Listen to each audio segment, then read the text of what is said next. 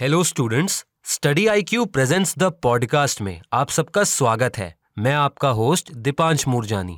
Last episode में हमने parliament की जॉइंट सिटिंग को डिटेल में डिस्कस किया था और आज के एपिसोड में हम बजट को डिटेल में डिस्कस करेंगे। सर, क्या आप बजट के बारे में कुछ बेसिक इन्फॉर्मेशन हमें बता सकते हैं? बिफोर वी स्टार्ट, मैं आपको बताना चाहता हूँ कि this is not an ad. ये स्टडी IQ का ग्लोबल विजन है कि एजुकेशन को अफोर्डेबल और इफेक्टिव बनाया जाए और यूपीएससी की प्रिपरेशन में प्रीलिम्स से लेकर इंटरव्यू यानी कि P2I प्रोग्राम स्टूडेंट्स का साथ देगा, right from the prelims, mains and finally interview तक। इसमें टॉप फैकल्टीज, 1-to-1 मेंटरशिप और यूपीएससी के सिलेबस के अकॉर्डेंस में प्रीलिम्स और मेंस टेस्ट सीरीज प्रोवाइड की जाएगी। आपके साथ स्टडी IQ हर स्टेज में आपका साथी होगा। For huge discount you can use my code AV LIVE।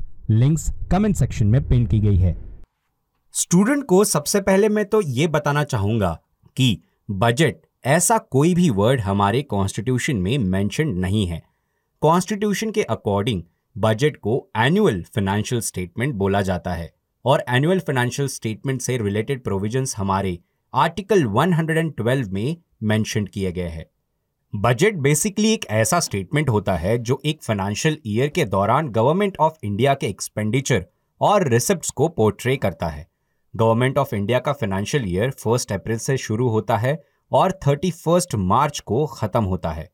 For example, जब हम फाइनेंशियल ईयर 2023 से लेकर 2024 की बात करते हैं तो इसके दौरान 1 अप्रैल ऑफ 2023 से लेकर 31 मार्च ऑफ 2024 तक है।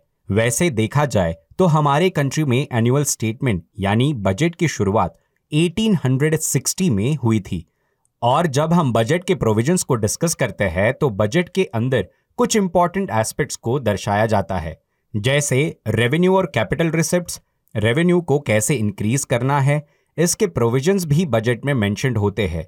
गवर्नमेंट ऑफ इंडिया के एक्सपेंडिचर्स के एस्टिमेट को भी बजट के द्वारा ही दर्शाया जाता है और गवर्नमेंट आने वाले फाइनेंशियल ईयर्स में अपनी इकोनॉमिक और फाइनेंशियल पॉलिसीज को भी बजट के माध्यम से सिटीजन्स के सामने रखती है।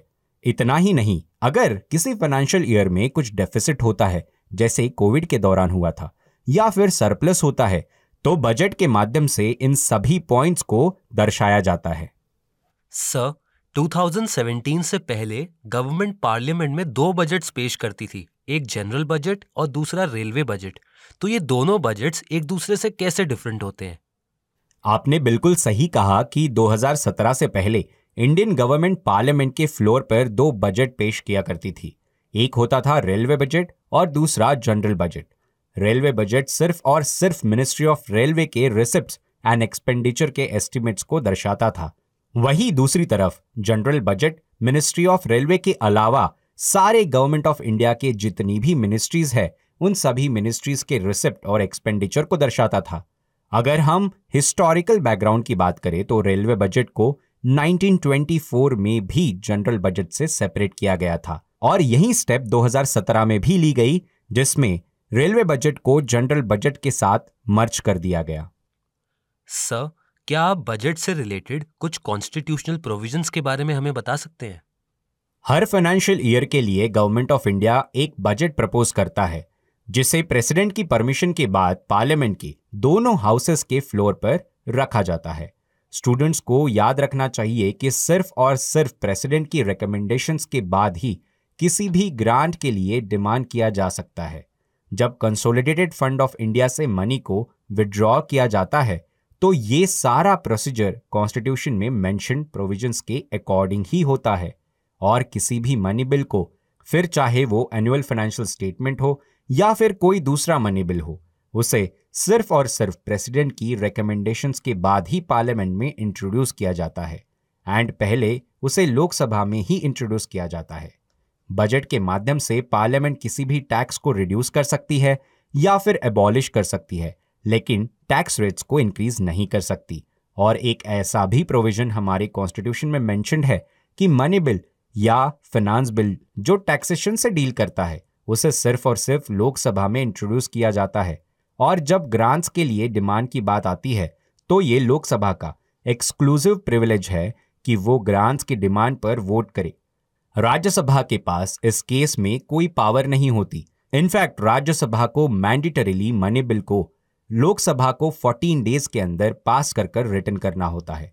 कॉन्स्टिट्यूशन के अकॉर्डिंग गवर्नमेंट ऑफ इंडिया जिस बजट को पार्लियामेंट में इंट्रोड्यूस करता है, उस बजट में expenditure on revenue accounts and other expenditures में प्रॉपर डिफरेंशिएशन होना चाहिए। हमारे कॉन्स्टिट्यूशन में ये भी मेंशन्ड है कि कंसोलिडेटेड फंड ऑफ इंडिया के ऊपर जो भी एक्सपेंडिचर चार्ज किए जाते हैं, उन सारे एक्सपेंडिचर्स पर पार्लियामेंट डिस्कशन तो कर सकती है, लेकिन उन प्रोविजंस पर पार्लियामेंट वोट नहीं कर सकती। सर, जब कंसोलिडेटेड फंड ऑफ इंडिया की बात होती है तो दो तरह के एक्सपेंडिचर्स सामने आते हैं।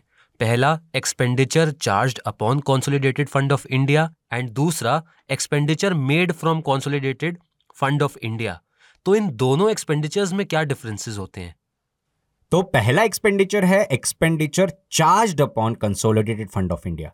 ये वो एक्सपेंडिचर होते हैं जिनके ऊपर पार्लियामेंट वोट नहीं कर सकते।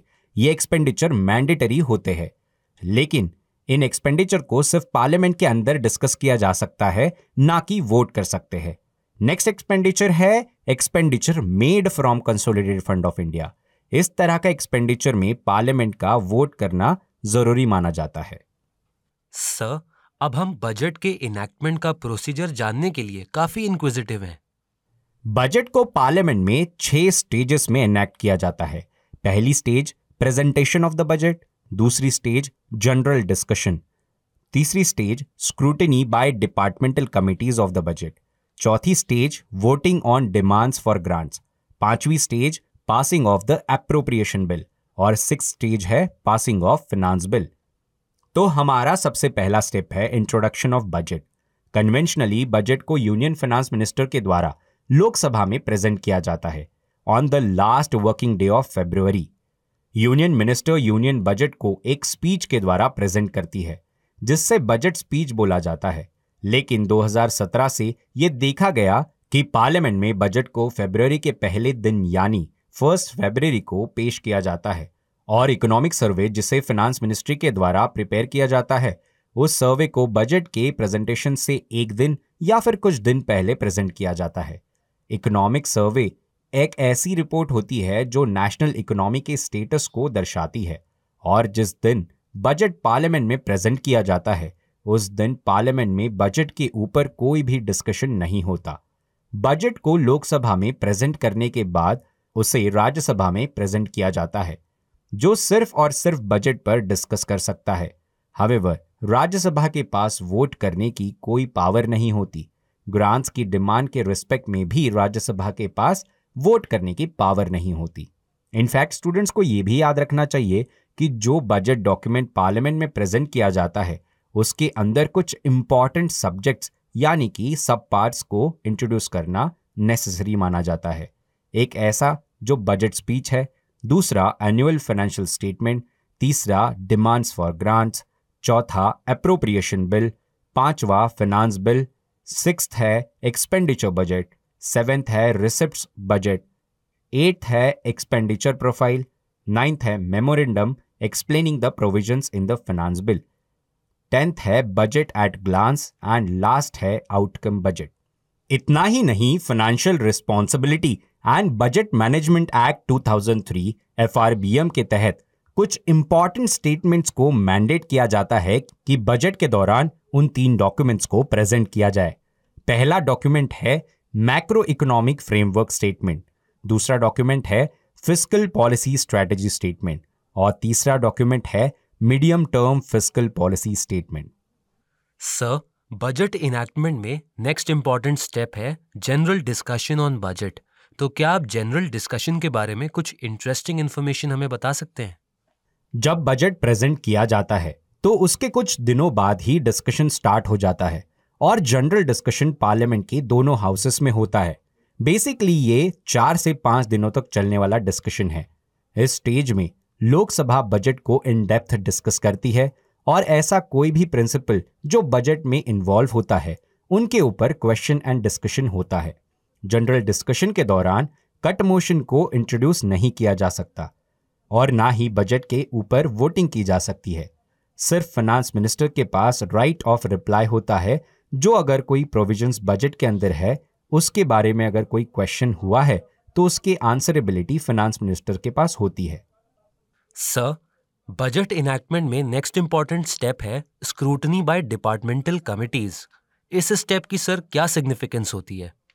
बेसिकली यूनियन गवर्नमेंट बजट में कुछ ग्रांट्स की डिमांड करती है, तो जब जनरल डिस्कशन हो जाता है तो पार्लियामेंट की 24 डिपार्टमेंट स्टैंडिंग कमेटी उन डिमांड्स को एग्जामाइन करती है और डिस्कस करती है। उनके बाद उन डिमांड्स पर अपनी एक यूनिक रिपोर्ट भी प्रिपेयर करती है। फिर इन सारी रिपोर्ट्स को पार्लियामेंट के दोनों हाउसेस में कंसिडरेशन के लिए सबमिट किया जाता है।